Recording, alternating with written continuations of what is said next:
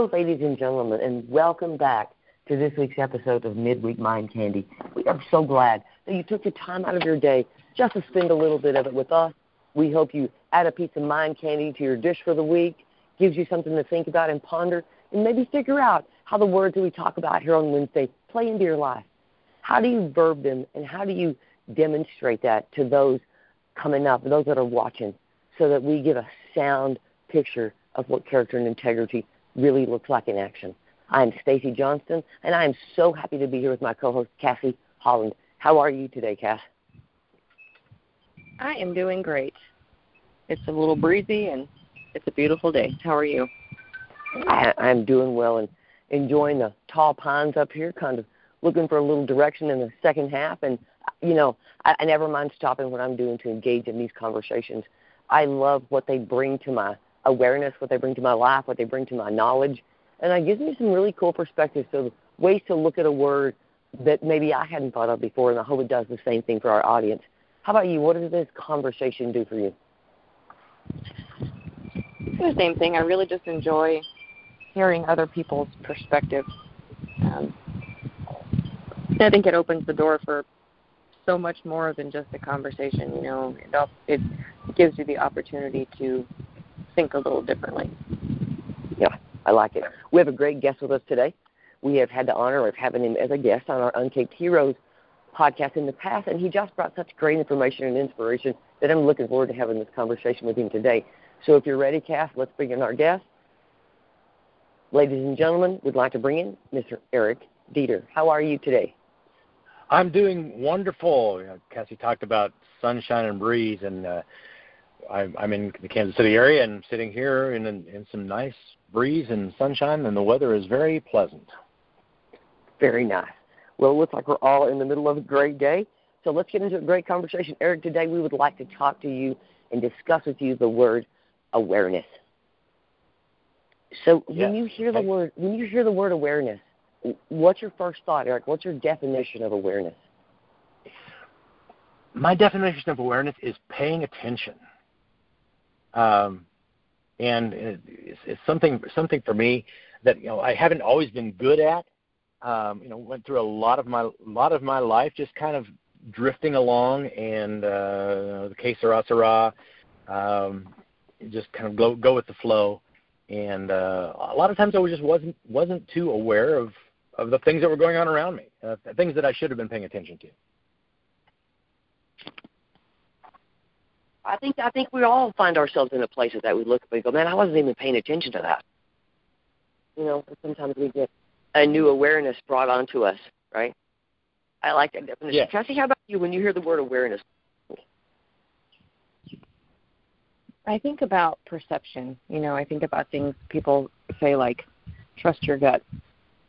But if you are not fully aware of what it means to trust your gut or follow your instincts, then it, it's kind of misleading, right? So your perception of a situation makes you aware of your surroundings. Um I think being aware has a lot to do with capability of function in a situation. If you're aware, you're less likely to be afraid. Mm. Cool. So awareness helps combat fear. Yes. How about you? I like that. I like that. You know, I think when I think about awareness, I've thought about this word from the last week as I looked at these five words that we were going to talk about, and it really brings me to probably the law of awareness. Right, because I think that's something that we, in general, forget to practice. Right? Like, walk slowly through the crowd. Sometimes take a day and just walk slowly through your day and be allow yourself to be aware of what that day's about. If you believe that there's, in fact, a grand overall design, then if that's true for you, that's true for everyone. So who today, can you just take today and be aware of who in that grand overall design was put in your space today? Who are the people around you? What do you see? What do you smell? What do you hear? And allow yourself to really be aware of where you are, be present in that moment. And I think by not doing that, we miss so many cues and little breadcrumbs of wisdom along the way. and we get this blinder on and we just have this central focus, and we forget to be aware of what's around us and who's around us and why. And so I think the law of awareness calls us to step back a little bit and sort of open up our perception of the situation or the people around us. Um, I think when you're aware and you open yourself up to that, you pick up body language and you pick up voice inflection and you pick up those hairs on the back of your neck because you're open to that. But I think that it's something that we actually have to practice, right? I think there's a lot of things going on in the world right now that I don't really want to be aware of, so I can block them out. But at the end of the day, what is awareness about for you? So, Eric, where does that take you in this conversation? I was just thinking about uh, that so often um, we tend to focus on, on memories of the past, uh, and for me especially it was regrets. I mean, it seems like I can have something trigger a memory, and I can I can look back and I'm reminded of all the things that I failed, and somehow my my awareness of my past failures is so much greater than my awareness of my my, my past successes. Uh, and so, a lot, I spend I spend a lot of time, you know, this, with that awareness of, of my past, and having that drag drag down. And then we're also tend to project into the future, and worry about what might happen and things things going on. And you, what you what you talked about, learning how to be present in the now, um, and to to really understand what's going on right here. Um, it and it's, it's, our our brains tend to to do that kind of, at least for me, I mean, that flip-flop between past and future. And so, so really being aware, and, and it, it, it is a discipline, it's a practice of, of being able being able to bring your awareness in uh, to to where you are and, and what's going on. Uh, mm. Mm. I like that. I like that. Just recognizing. And right there, I think that statement that you made, that, that your natural inclination is to either be aware of your past And, and what you wish you'd done different, or your future and how you can pose it. And we don't have the strength for that, right? Whatever happened yesterday, that's now learned experience, right? Experience is what you get when you don't get what you went after, right? So you learn something. You gain an experience in that. And then what's ahead of us? We have we don't have that strength yet. We don't have tomorrow's strength or tomorrow's wisdom or perception or patience, but we do have today's.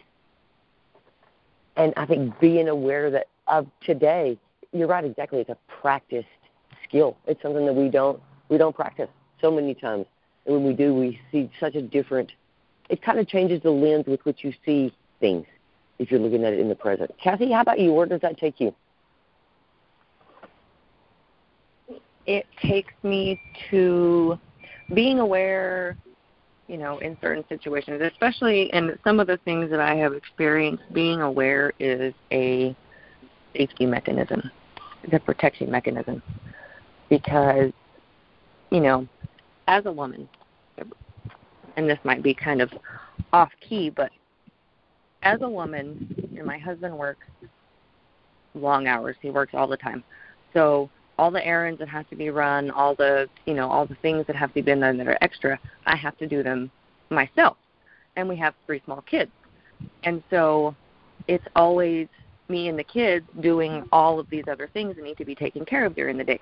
And if I'm not fully aware of things going on, especially as a woman, especially with the things that are happening now and the, you know, the current situation, it could be a very dangerous position for me to be in and put myself in and my children in. So mm. I have to make it a point to be fully aware for protection. You know, mm. it goes from being a simple attribute of daily function to being a physical action, because yeah. you never know. You're exactly right. I know that I've told, you know, I tell mine, my, I have two beautiful daughters, one of which would be you, and my youngest daughter, and even my son, and I spend time when they're out and going, just pay attention. Make sure you pay attention to what's going on around you and be aware of where you are and what's around and who's around, so you, you can always make sure that you got the upper hand on your safety. So I totally agree with that concept of, of awareness as well. How about you, Eric? Where does awareness yes. play into to with the gentleman that runs one hundred miles for fun?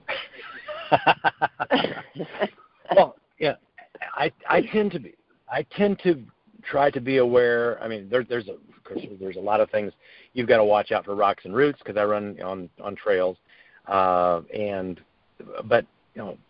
There, there, snakes and sticks on the ground look very similar when you're running. Right.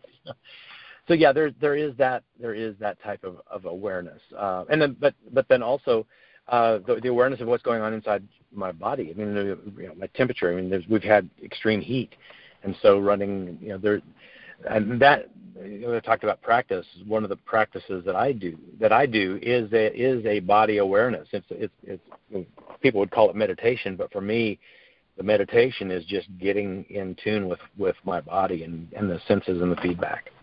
But uh, but yeah, you talked about you know, being aware out on your, of your circumstances. You know, when you're out on the trail, you know, when you're out, you know, and, and I'm I'm probably more tuned in when I'm out running in the woods than I am, you know, probably.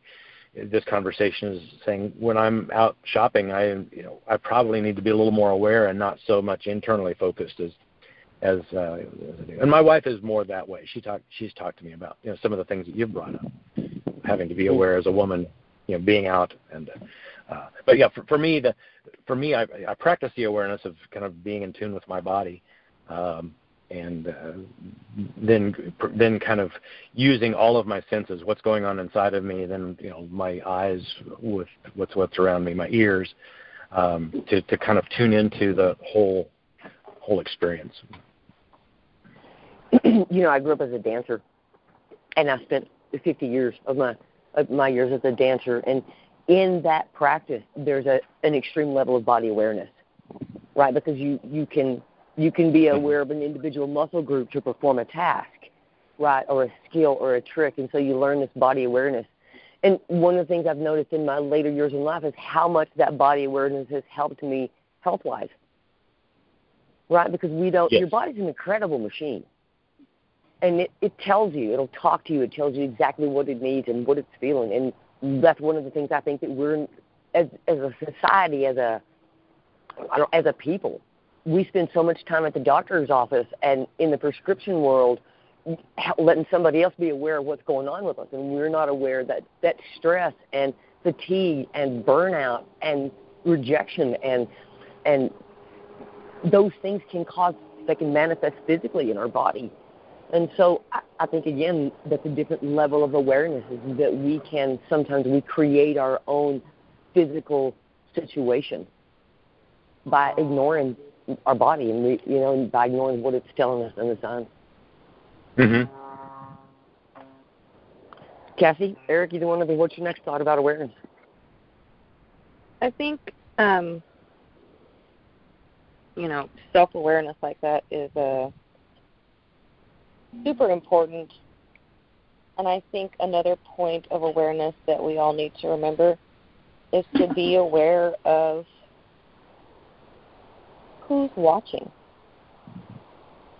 You know, and I don't mean that as like Michael Myers behind the bush. I mean like, you know, your kids.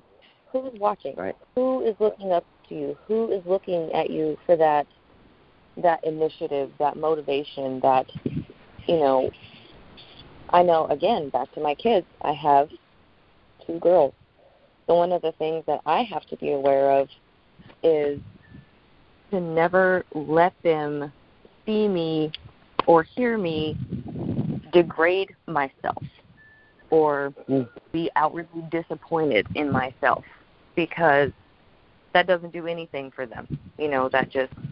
that shows them that it could always be better, you know, and I want them to never, never question that they're not perfect just the way they are.